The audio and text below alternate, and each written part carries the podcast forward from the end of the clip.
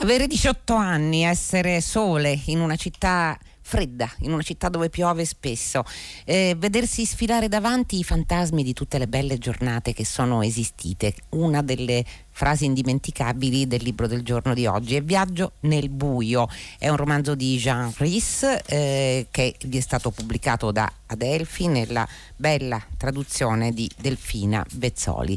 È una storia che ricalca molto quella della sua autrice, nata a, a Dominica, aspirante attrice a Londra, frequentatrice della vita bohemienne, così come la sua protagonista Anna Morgan, diciottenne, dalla Dominica approda in Inghilterra, dove per mantenersi fa la ballerina di fila nei teatri. Buon pomeriggio Claudia Durastanti.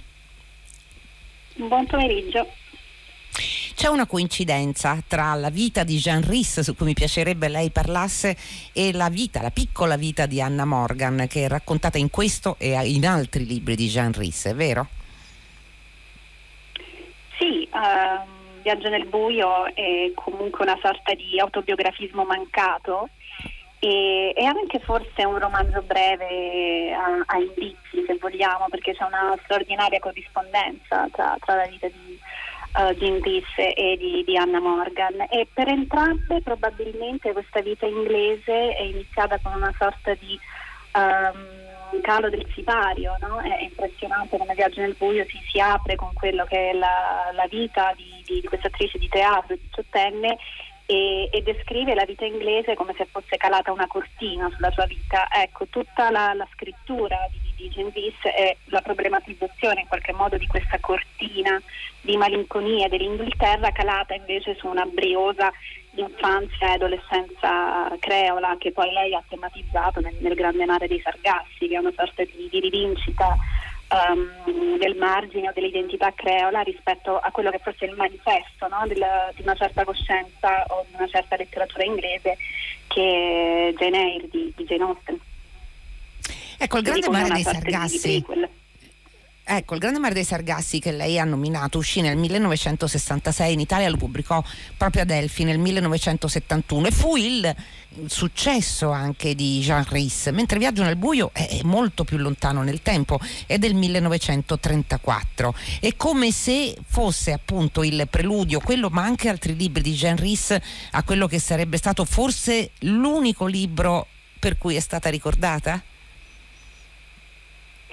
Sì, questo è forse a livello di biografia, ma anche di metodo, per me uno degli aspetti più affascinanti della vita di questa autrice e della sua scrittura. A Viaggio nel buio esce nel millenovecentotrentaquattro, lei poi scompare dalle scene, dopo i primi quattro libri si ritirano alla campagna inglese dopo un ennesimo matrimonio forse non probabilmente uh, felice, e quindi fa altro e, e poi esce questo libro quasi per caso, che diventa in qualche modo un manifesto uh, della, della sua scrittura. Però io trovo sempre interessante collegare queste due Uh, identità e anche in qualche modo rivendicare mh, il valore dell'ozio, della non produttività. Uh, per uh, il Viaggio nel buio è chiaramente la storia di una coscienza femminile, no? È strutturato tramite una serie di, di prove, se vogliamo. C'è la storia di Anna Morgan e dei personaggi che la circondano, ci sono tante donne, c'è una matrigna, c'è uh, chi gestisce l'appartamento in cui vive, le amiche, oggi le chiameremo sex worker, e è tutto un demi-mondo tra uh, massaggiatrici e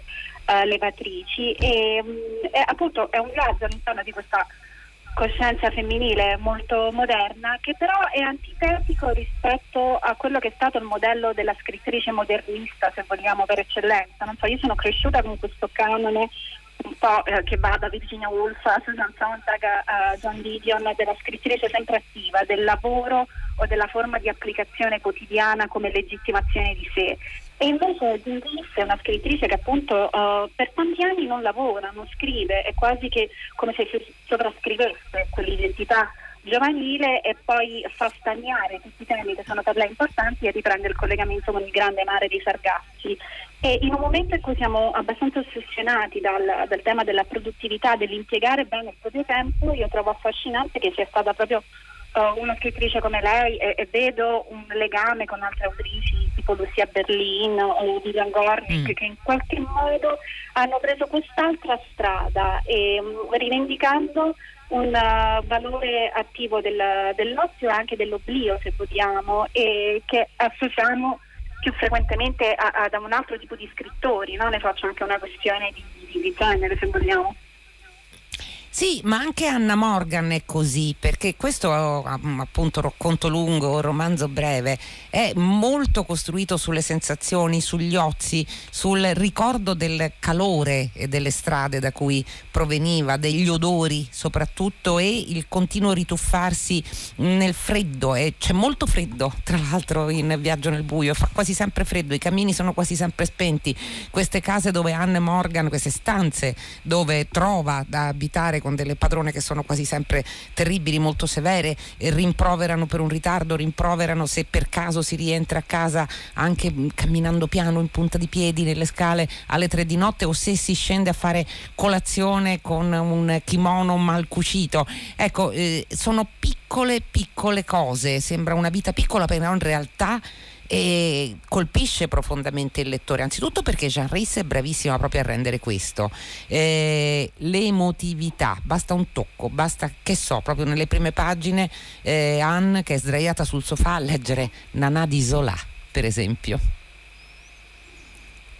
Sì, eh, io trovo che le immagini di questo libro siano straordinarie, e oltretutto c'è una delle descrizioni più puntuali e precise dell'Inghilterra, quando dice che vivere lì è come salire, salire a questi tre piani di scale e alla fine c'è sempre una stanzetta ammuffita che ti aspetta, no? E quindi riesce in qualche modo a distillare questo carattere di immutabilità eh, dell'Inghilterra. E poi l'uso dei colori soprattutto, no? Leggendola a me viene spontaneo pensare all'uso della luce che ha fatto Conrad o dei colori di Fitzgerald, e lei lo declina appunto con questa dicotomia anche abbastanza aggressiva, se vogliamo, molto pronunciata tra il mondo dei colori e dei profumi e degli odori delle Indie occidentali e quelli stagnanti, eh, ma- maledoranti, umidi, o-, o comunque lo spazio si restringe molto, lo spazio inglese eh, di Anna Morgan è, è quasi sempre aspittico. E, e c'è una, un bellissimo vocabolario sentimentale. Leggere dei classici in qualche modo è, è sempre un'esperienza di dislocazione temporale, non bisogna entrare in un'altra lingua, in un altro vocabolario. Invece leggendo Viaggio nel buio, secondo me la cosa che colpisce di più è appunto questa lingua viva e fresca, no? Veramente contemporanea. Io leggendo alcune pagine di questo libro ho trovato non solo un'anticipazione, ma anche probabilmente un, una capacità di descrivere questa rivendicazione positiva allo stordimento. Ecco, Anna Morgan vive uh, spesso in questo stato di mh, smarrimento e mancato allineamento con la vita che si ritrova a fare, ma non necessariamente una vita infelice, no? Anche alla fine di queste prove, di questo viaggio all'interno di se stessa, uh, c'è comunque uh, una sorta di, di luce. È un libro fatto anche quello di, di toni di, di chiaro e di scuri, in cui Uh, appunto la luce viene associata a, alla, alla dimensione materna e il buio a, a quella forse appunto del canone, del, del paterno e de, dell'Europa che si ritrova ad abitare, e sia la protagonista che l'autrice, uh, per quanto non amino quel paese, scelgono di viverci. Eh, questo è un altro elemento di, di sovrapposizione fra le due. Sì, questo è un elemento importantissimo. Ci sono eh, eh, Anne pensa continuamente, nonostante appunto questa vita fatta di eh, ricerca di stanze, ricerca di un ingaggio, eh, cene con uomini che cercheranno di sedurla, a volte ci riusciranno, a volte no, naturalmente, eh, liti appunto con amiche e padrone di casa, però ogni tanto pensa, pensa, mh, pensa per esempio a quanto può essere triste il sole. Così scrive Jean Rhys, specialmente il pomeriggio, ma in un modo diverso dalla tristezza dei, post, dei posti freddi, assolutamente diverso. È come i pipistrelli escono in volo al tramonto a due a due, molto solenni, è l'odore della bottega sulla baia. Lo sradicamento, per l'appunto, perché lo sradicamento è e non, attraversa questo, eh, tutto questo romanzo, ma attraversa, mi pare, anche eh, il resto dell'opera, oltre che della vita di Rhys.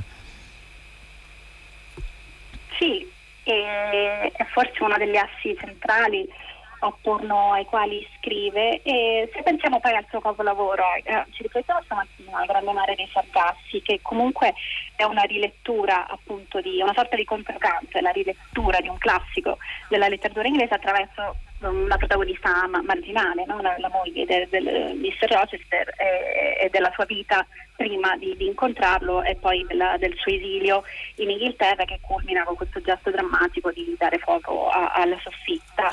E non è sempre detto, parlando di autobiografismo mancato, che ci debba essere una sovrapposizione fra, fra i temi e, e il vissuto, no? È una cosa che ci preoccupa sol- soprattutto ultimamente, in cui appunto siamo invasi dal racconto biografico. Però io credo che la forza di Jean Rhys sia uh, automaticamente nel fatto che sentiva quello come un tema importante. Voglio dire, la, con- la lettura postcoloniale uh, di un capolavoro della letteratura inglese può sembrare un'idea molto forte in teoria, ma poi se non c'è una forte resa linguistica, se non c'è una forte resa per immagini, in cui questa autrice è bravissima, e non, non funziona come progetto. Qui funziona perché appunto c'è una sovrapposizione tra un tema, se vogliamo, un'esigenza uh, anche politica, e un'esigenza sentimentale, e, e in questo io la trovo particolarmente importante e, e, e merita di essere uh, ricordata, appunto, per, per questo. Che ruolo ha, eh, che ruolo hanno soprattutto le donne in questo romanzo, dove sono ragazze, soprattutto sono ragazze giovani? Più eh, sì, c'è Modi, che è l'amica di, di Anna, che ha dieci anni più di lei, comunque ragazze giovani che sono sempre eh, rappresentate alla ricerca, appunto, alla ricerca di qualcosa, eh, luoghi dove dormire, dove mangiare, eh, dove curarsi una febbre che a volte le coglie, dove eh, la ricerca di un ingaggio, ricerca di qualcosa che a volte non sanno nemmeno loro che cosa sia in realtà. Però eh, nell'opera intera di, di Rhys, perché appunto Viaggio nel buio è quello che ci permette anche, è godibilissimo in sé evidentemente, ma ci permette anche di leggere in avanti, diciamo così, rispetto alle sue coetanee, che lettura dà del mondo femminile? Ecco, uno degli elementi secondo me più importanti, perché la zona Viaggio nel buio ci sono descrizioni anche di appuntamenti con uomini eh, non particolarmente desiderati, ma che finiscono con l'essere importanti a un certo punto, quasi per un atto di, di volontà, no? Quasi un atto di dire, se desidero o, o non desidero questo corpo, a un certo punto devo farlo diventare qualcosa di importante. E ci sono quelle scene che mi hanno fatto venire in mente, prendo un, una scrittrice esempio di, di questi tempi, che è Salirone, che in conversazioni tra amici, uh, mentre a letto con, con un ragazzo dice uh, non facciamola diventare un'esperienza troppo drammatica, importante, non trasformiamola in qualcosa di legale. Ecco, in quella sorta di ambiguità tra desiderio e consenso, tra volontà di essere lì e di non esserci, c'è un, tutto un chiaroscuro che secondo me fa parte dell'esperienza quotidiana di Anna Morgan e delle sue amiche, e io trovo profondamente affascinante Um, questa capacità quasi di emanciparsi rispetto alla problematizzazione di, di qualcosa, questo anche uh, sperimentare in maniera audace la negatività dei, dei propri desideri, che è qualcosa uh, di non, um, non passivo, appunto, no? nel, nel, nel anche raggirare de, degli uomini, anche nel Uh, sperimentare, anche del prendere strade che non sono proprio convincenti, ma in qualche modo trasfigurarle col proprio sguardo o farle diventare qualcosa di significativo.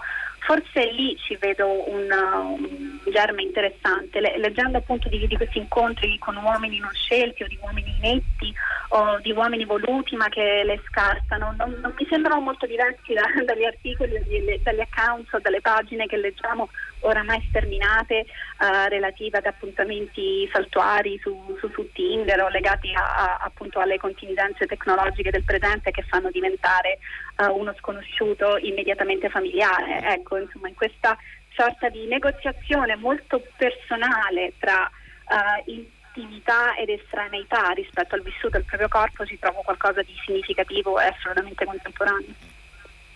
Eh, c'è un'autobiografia che è rimasta incompiuta di, di Jean Rhys, che si chiama Smile Please. Lei racconta, sembra appunto di, le, di leggere eh, Viaggio nel buio, perché lei racconta quando era a Londra all'inizio degli anni venti, sola, senza un lavoro, era mantenuta da un ex amante, appunto un uomo molto più grande di lei, si spostava da una pensione all'altra, e appunto tutte uguali, c'era un letto, un armadio, un tavolo, erano le sue stanze, e proprio per Eh, cercare di, di capire che, che cosa stesse facendo, comprò penne, quaderni neri e cominciò a scrivere eh, questo è il mio diario. Poi dice nell'autobiografia, in realtà non era un vero e proprio diario, era un ricordo di tutto quello che mi era successo, di tutto quello che mi avevano detto, di come mi ero sentita. Ecco, è interessante che già da allora, giovanissima, in quel momento lei non, non fa una scelta, eh, e ritorniamo quindi a parlare di questo sradicamento, che in realtà è anche un sapere di voler essere sradicati, perché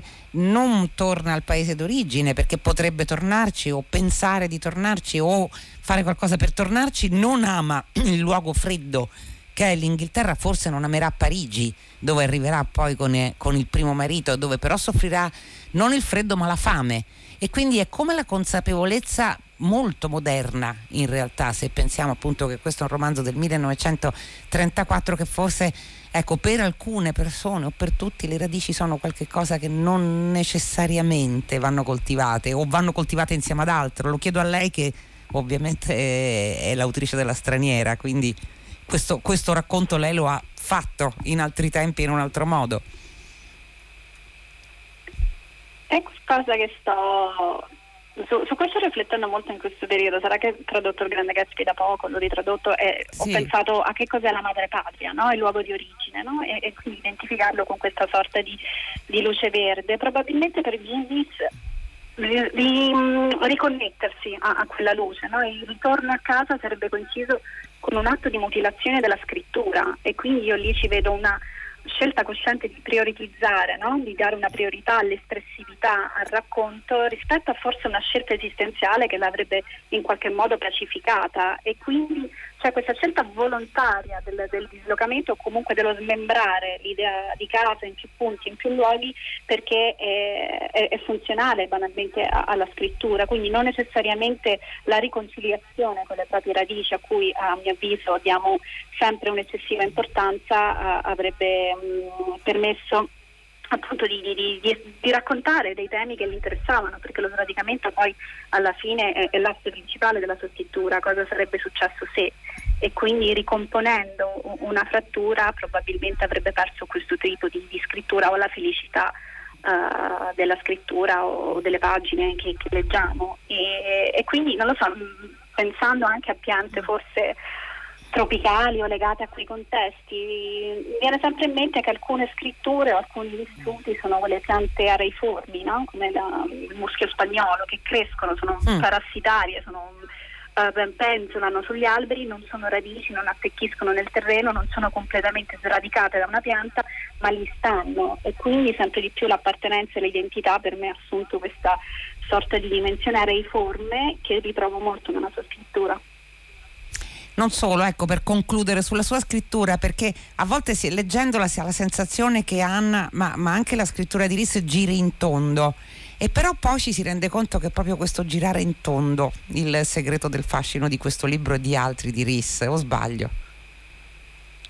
Sì, sì, sì, c'è questa dimensione anche un po' ipnotica, perché leggendo Viaggio nel buio, quando prima parlavo di una serie di prove, in realtà c'è anche l'idea delle prove che si collocano all'interno di un labirinto, no? Quindi dice, a questo punto ci sei già passata, questo è un tipo di uomo che hai già incontrato, la tua migliore amica in qualche modo somiglia a tutte le migliori amiche che hai avuto, uh, la matrigna poi che si rinfrange in tantissimi uh, personaggi, come dicevi, delle, delle locandiere, insomma delle proprietarie di casa se, severe, un libro che va molto per uh, archetipi ripetuti, e però è proprio attraverso, se vogliamo, lo sfinimento, no? Del fatto di uscirne estenuato da queste prove che tutte si somigliano, che in qualche modo si, si compie il cambiamento, no? È possibilissimo uh, cambiare uh, facendo la stessa vita tutti i giorni. È un altro tema a cui rifletto in questi giorni, in cui siamo invitati a pensare a una sorta di mutabilità e stasi, e credo che avvengano tantissimi cambiamenti invece in una dimensione di, di ipnosi.